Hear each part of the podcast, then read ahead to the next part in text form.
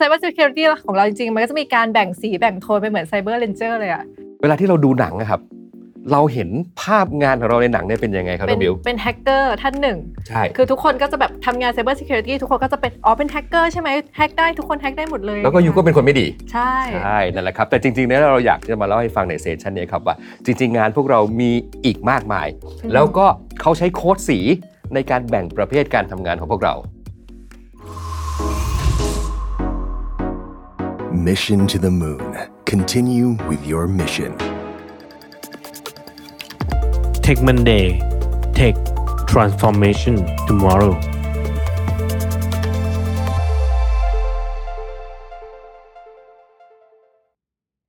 สวัสดีค่ะยินดีต้อนรับสู่รายการ Tech Monday ค่ะ อยู่กับดิฉันวิวปรัถนาสัพประดิษฐ์ค่ะ และแขกรับเชิญของเราวันนี้ พี่จุ๊บจาก MFEC ค่ะ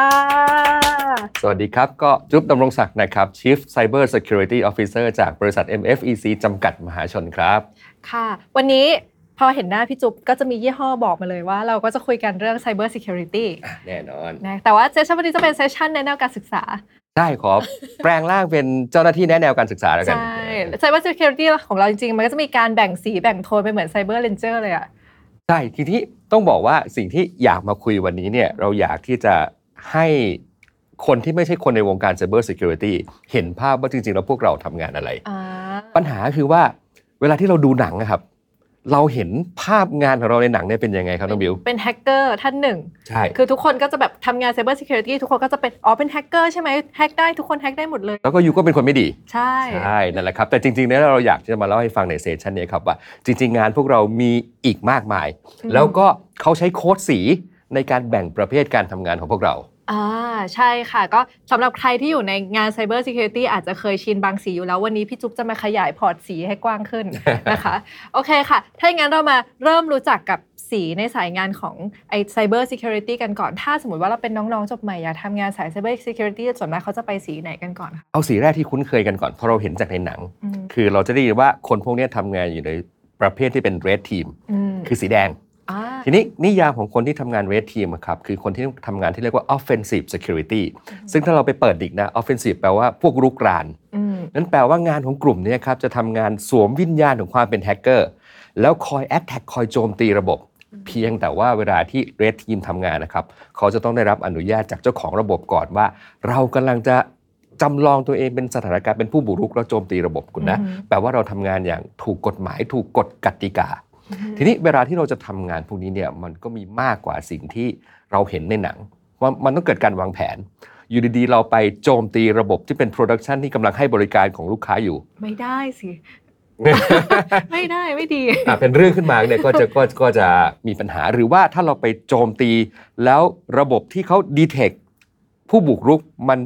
alert หรือ alarm ขึ้นมา แบบมีสัญญาณเหมือนสัญญาณเตือนภัยขึ้นมาเลยเนี่ยระบบถูกปิดขึ้นมาเนี่ยเราก็ทำอะไรต่อไม่ได้ อืม นั้นมันขึ้นอยู่กับว่าวัตถุประสงค์อะครับว่าเรากำลังจะโจมตีเพื่ออะไร ถ้าเราจะโจมตีเพื่อหาข้อมูล เพื่อหาช่องโหว่จำลองตัวเป็นผู้บุกรุก อืม อันนั้นรูปแบบหนึ่ง หรือว่าการที่จะโจมตีเพื่อทดสอบ ทีมที่กำลังเฝ้าระวัง อ่า ของระบบอยู่นั่นก็อีกเรื่องหนึ่ง จริงไหมเราบอกว่าเรามีระบบที่จะคอยตรวจสอบผู้บุกรุกเป็นอย่างดี อืม เราจะทดสอบเขายังไงดีล่ะครับ เราก็ต้องหาใครสักคนหนึ่งมาทำตัวเป็นผู้บุกรุกแล้วทดสอบดู อ่า แอบดูซิว่าเขาจะเจอหรือเปล่า เหมือนซ้อมหนีไฟแต่นี่คือซ้อมโดนบุกลุก ใช่แล้วครับ ว่าฉายาของคนกลุ่มนี้เขาเรียกว่า the breaker อ่าฮะ คือผู้ทำลายอย่างเดียวเลย อ่างั้นถ้าทำความเข้าใจให้ชัดเจนก็คือสีแดงจริงๆอ่ะไม่ได้เป็นแฮกเกอร์นะ แต่ว่าเป็นเหมือนเป็นเหมือนพวกเพนเทสเตอร์อย่างงี้ใช่ไหมคะ ถ้าเราไปเปิดในตำราเราจะเรียกว่า ethical hacker คือแฮกเกอร์ที่มีจริยธรรม อ๋อ โอเค แล้วแล้วใครที่จะทำงานแบบตำแหน่งประมาณไหนที่อยู่ในสีแดงบ้างอะคะ ก็ส่วนใหญ่นะครับก็อย่างที่น้องบิวพูดถึงนะครับคือ pen tester อือฮึ เหล่านี้ครับก็จะส่วนใหญ่ก็จะเป็นสมาชิกของทีม red team นี่แหละ อ๋อ เพราะว่ามันเป็นความสามารถหลักของพวกเขาเลยครับ อือหือโอเคค่ะ สีแดงต้องมีอะไรเพิ่มเติมอีกไหมนะ ถ้าเกิดว่าสีแดงเนี่ยเรารู้กันแล้วว่า ถ้าสมมติว่าในองค์กรใหญ่ๆอยากจะเราทดทดสอบว่าตัวเองมีช่องโหว่มีอะไรหรือเปล่าก็แนะนำทีมสีแดงเนี่ยแหละเข้าไปช่วยดูแล มี 2 แบบครับ อ๋อ แบบหนึ่งก็คือเราใช้ red team จาก third party คือคนนอก อ่าฮะ เข้ามาทำตัวเป็นผู้บุกรุก กับอีกอันหนึงบางองค์กรที่ใหญ่มากๆ เขาต้องการทดสอบความปลอดภัยเขาตลอดเวลาเขาอาจจะมี red team เป็นของตัวเองก็ได้ โอ้โอเคค่ะ นอกจากเรดทีมแล้วอะค่ะเรดทีมนี่ยจริง ในตลาดเราก็คุ้นคงคุ้นเคยกันแหละ อืม นอกจาก Red Team แล้วมีสีอะไรอีกคะ อีกฝั่งหนึงคือฝั่ง blue team ค่ะ blue team เนี่ยจะฝั่งตรงข้ามเลยครับ red team นี่ทำหน้าที่เป็นผู้บุกรุกใช่ไหมครับงั้น blue team เราเราจะฝั่งเราจะทำหน้าที่เป็น defensive security คือทำหน้าที่ปกป้องดูแลระบบงั้นกิจกรรมของเขาก็จะมีต่างๆ มากมาย หนึ่งในนั้นเนี่ยอย่างเช่นงานที่จะจัดการให้โครงสร้างพื้นฐานเนี่ยมันปลอดภัย อย่างเช่นถ้าอ่ามีการติดตั้งระบบปฏิบัติการลงบนเครื่องใดสักเครื่องหนึ่งเพื่อจะให้บริการลูกค้า อือหือ รูทีมก็ต้องบอกแล้วครับว่าเครื่องเนี่ยจะทำอย่างไรให้ปลอดภัยอาจจะออกนโยบายกำกับ ที่บอกว่าตรงนั้นทำไม่ได้ตรงนี้ทำไม่ได้ นั่นก็เป็นหน้าที่หนึ่งครับของรูทีมที่จะทำเพื่อปกป้องไม่ให้ระบบเนี่ยมีจุดอ่อนหรือมีช่องโหว่ อือหือ หรือถ้ามันเกิดเหตุมาแล้ว อันเนี้ยก็ต้องเป็นหน้าที่ของรูทีมอีกที่ จะต้องคอยดูซิว่าจะตอบสนองกับภัยคุกคามเหล่านี้อย่างไรที่เราเรียกกันว่า incident response อือหือ เจอแล้วล่ะว่าระบบนี้ถูกบุกรุก เจอแล้วว่าระบบเนี่ยมีสงสัยว่าจะถูกบุกรุก เพราะฉะนั้นกระบวนการในการทำ incident response คือแผนที่จะตอบสนองกับภัยคุกคามเนี่ยก็จะต้องถูก enable ขึ้นมาจะต้องถูกยกขึ้นมาแล้วว่า 1 2 3 4 5 จะทำอย่างไร ยกตัวอย่างเช่นง่าย ๆ ครับบอกว่าเอ๊ะถ้าเราเห็นแล้วครับว่าเว็บไซต์เราเนี่ยถูก deface คือถูกเปลี่ยนหน้า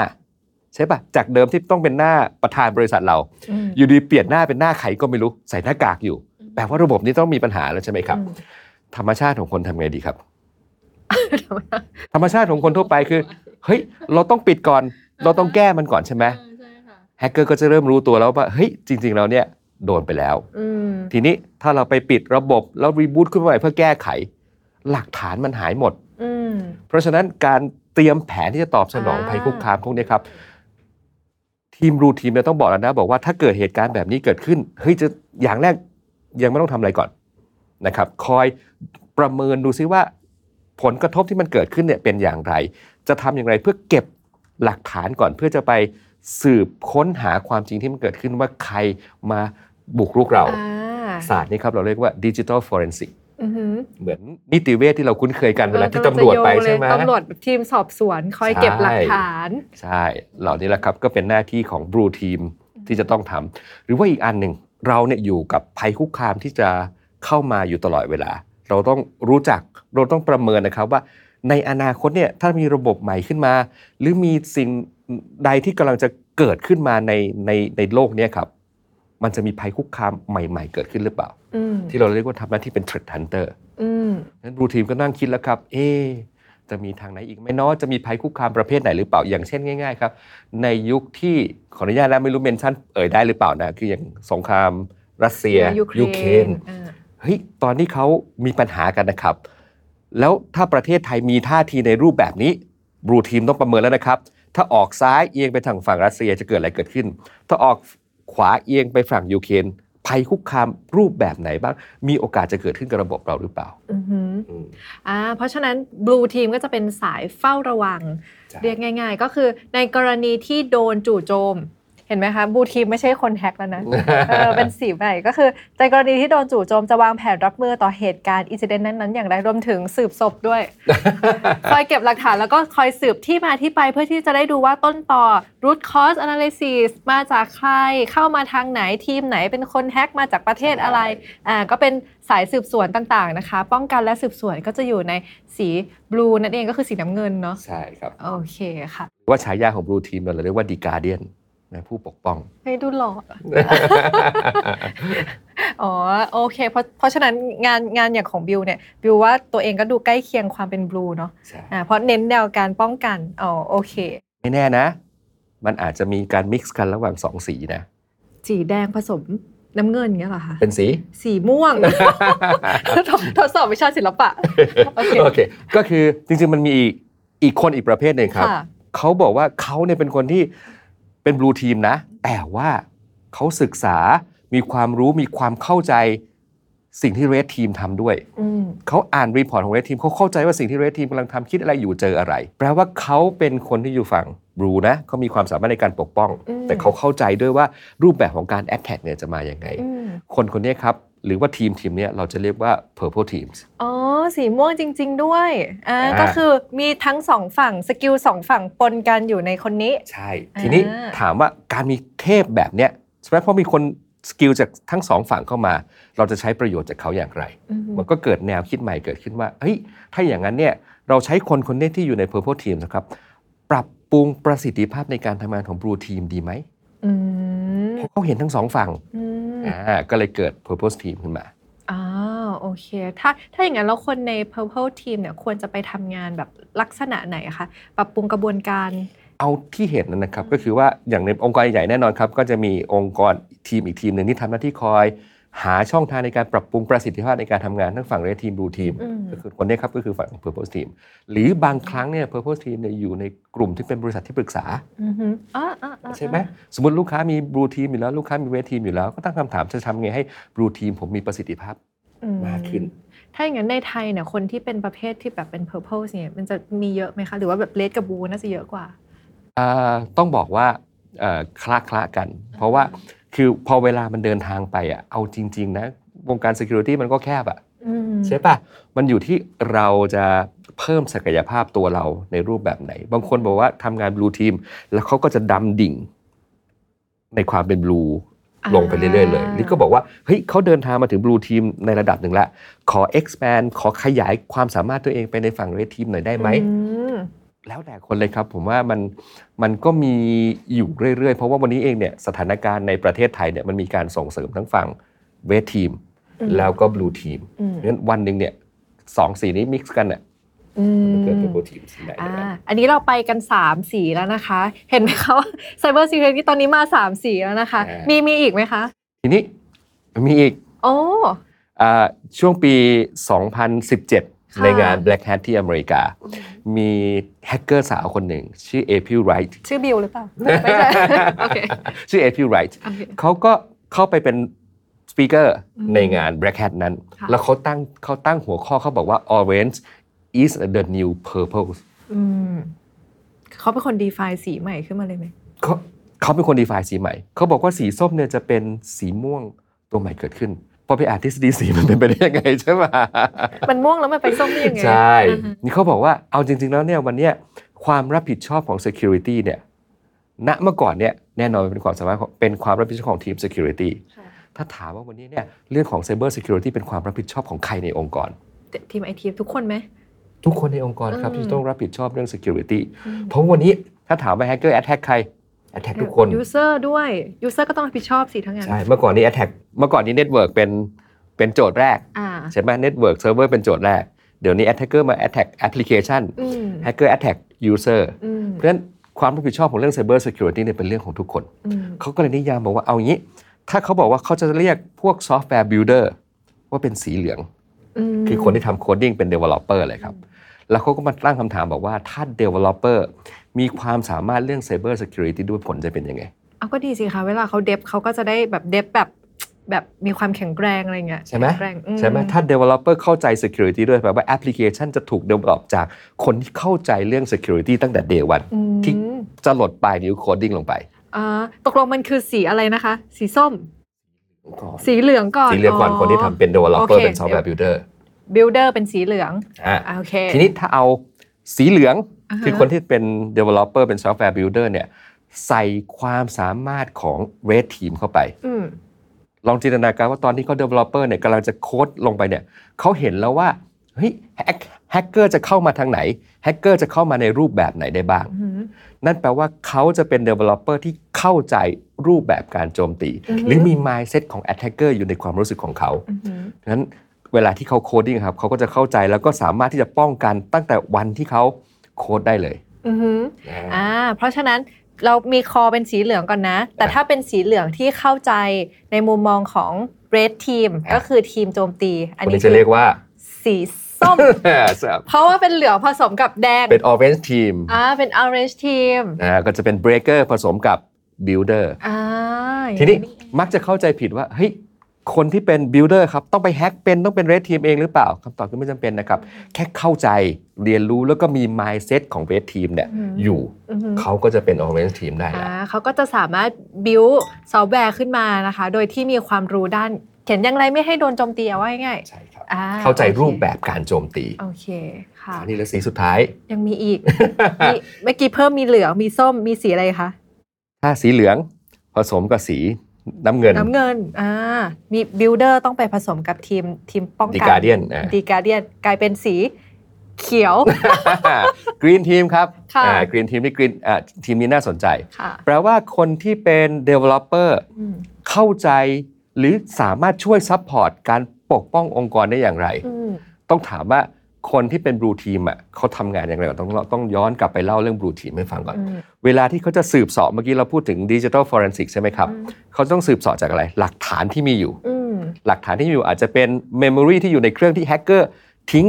ร่องรอยอะไรไว้ อ่า แต่อีกอันหนึ่งครับที่เราสามารถเก็บหลักฐานได้ดีที่สุด คือพวกหลอกทั้งหลาย อืม กิจกรรมทั้งหลายในการทำงานของแอปพลิเคชันทั้งหลาย อืม ใช่ไหม ใช่ใช่ ถ้ามีคน access เข้ามากำลังทำกิจกรรมนู่นนี่นั้น ถ้าแอปพลิเคชันช่วยในการหลอกสิ่งเหล่านี้ให้ เออสืบง่ายเลยทีนี้ ดิจิทัลฟอเรนซิกทำงานได้ง่าย อืม เพราะเราเห็นเส้นทางการเดินทางของแฮกเกอร์ที่กำลังแฮกได้ ทีม อืม รูทีมเนี่ยทำงานง่ายขึ้น อืม นั่นแปลว่าถ้า builder developer นะเข้าใจว่า blue team อยากได้อะไร อืม อยากได้หลักฐาน อยากได้อยากเห็นว่ากำลังมีกิจกรรมใด ๆ เกิดขึ้น Developer ก็บอกว่าอันนี้กันบรรทัดเนี่ยฟังก์ชันเนี่ยสำคัญมาก ถ้ามีหลอกเนี่ยจะทำให้ Blue Team ทำงานง่ายขึ้น งั้นส่งหลอกไปเก็บไว้ให้ อ๋อ มีคนอย่างงี้ก็ดีเลยสิทำงาน ใช่ไหม ง่ายเลย หรือว่าไอ้ตรงเนี้ยเป็น critical function เลยนะ ถ้ามันมีความผิดปกติใด ๆ เกิดขึ้นเนี่ยเราน่าจะช่วยทีมที่เป็น blue team เนี่ยทำงานได้ เราทำให้ฟังก์ชันเนี่ยมี visibility ที่มากขึ้น มีเมทริกซ์อะไรบางอย่าง วัดจำนวนอะไรบางอย่าง เพื่อคนที่เขากำลังมอนิเตอร์อยู่ เห็นแล้วว่าถ้าตัวเนี้ยมีความผิดปกติ ทีม blue team ต้องเข้ามาตรวจสอบอะไรบางอย่างในความผิดปกตินี้ถ้ามันเกิดขึ้นแล้ว อืมโอเค เพราะฉะนั้นเราก็จะได้คำจำกัดความของทีมสีเขียวขึ้นมา ใช่ครับ ก็คือเป็นบิลเดอร์ที่มีความเข้าใจด้านบลูทีม ใช่ นั่น ครับ เอง ใช่ โอเค ครับ อันนี้ตอนนี้เรามีกี่สีแล้วนะหกสี หกสี่ โอเคหมดหรือยังคะ หมดแล้ว อ๋อ หมดแล้ว โอเค จริง ๆ วันนี้เราก็อยากจะมาแชร์แหละว่า จริง ๆ งานด้าน Cyber Security ไม่ได้มีแค่แฮกเกอร์เท่านั้นที่รู้จักกันนะคะ ยังมีสายงานย่อยๆ ที่พี่จุ๊บเล่าให้ฟังเนี่ยแต่ออกมาต่ำๆก็ 6 สีได้แหละอ่ะก็ลองเลือกกันดูว่าสายไหนที่เข้ากับจริตตัวเอง หรือว่าอยากจะโตไปทางสายไหนหรืออยากจะมิกซ์สีตัวเองกลายเป็นใค รค่ะ แต่ขมวดปมนิดหนึ่งนะ ค่ะ จริง ๆ แล้วถ้าเราฟังดูนะ ฝั่งสีเหลือง อืม ฝั่งสีส้ม ฝั่งสีเขียว ถ้าเรามองย้อนกลับไปอีกทีเนี่ย เราจะพาไปสู่เทรนด์ของเทคโนโลยีในวันนี้อีกอันหนึ่งด้วย เทรนด์อะไรคะ DevSecOps อ่าใช่ใช่ๆกำลังจะถามเลยเดฟซิกออกมันไปอยู่ตรงไหน จริง ๆ DevSecOps เป็น mindset อ่าฮะ เป็นวิธีคิดที่จะทำให้ทีม developer security แล้วก็ทีม operation ทำงานร่วมกันใช่ไหมครับ นี่คือหนึ่งใน mindset นะครับที่เราบอกว่าเราเป็น developer เราจะเข้าใจทีม security ในมุมมองไหน อืม นะ อ่าโอเค เพราะฉะนั้น DevSecOps ก็เป็นก็เป็นแนวคิดหนึ่งและกันที่เป็นการพัฒนาให้เรื่องของแอปพลิเคชันมีความปลอดภัยตั้งแต่ day one ตั้งแต่ณวันที่คุณเดฟ ใช่ อ่า แต่ถ้ามองจากฝั่ง security ก็มีสีอย่างที่เราคุยกัน โอเคค่ะ ถ้าอย่างนั้นแล้วพี่จุ๊บมีอะไรจะเพิ่มเติมหรือฝากถึงท่านผู้ชมในเรื่องของ Cyber Security ไหมคะ ก็อยากฝาก 2 อย่างครับ อย่างแรกเลยคือ ผมว่าทุกคนทำงานสาย Cyber Security ได้ อย่าปิดกั้นตัวเอง อย่ามองว่าเห็นจากในหนังว่าต้องเป็นแฮกเกอร์เท่านั้น อืม ใช่ไหมฮะ ถ้าเราฟังดูเนี่ย Developer ก็สามารถทำงานสาย Security ได้ คนทำงานมาจากสาย Operation ก็สามารถทำงานสาย Security ได้ เพราะฉะนั้นทุกคนเป็น Security Engineer ได้ครับ ได้ค่ะ ก็จริง ๆ แล้วอะค่ะงาน Cyber Security เป็นงานที่ติดเทรนด์นะบิวว่าอันดับ 3 ไม่เกิน 5 เนี่ย ที่เขาตั้งโพลมาในปีนี้ก็อย่างน้อยๆ ให้คลิปนี้เป็นตัวหนึ่งที่ช่วยบอกทุกท่านละกันว่า Cyber Security งานด้านนี้กว้างกว่าที่คุณเห็น แล้วก็ก้าวเข้ามาในงานสายงานนี้ แล้วเราก็จะโตไปทางด้าน Cyber Security Engineer ด้วยกันนะคะยังไงวันนี้ขอบคุณพี่จุ๊บมากที่มาให้ความรู้ขอบคุณค่ะ บ และขอบคุณทุกท่านที่ติดตามจนกว่าจะพบกันใหม่สวัสดีค่ะ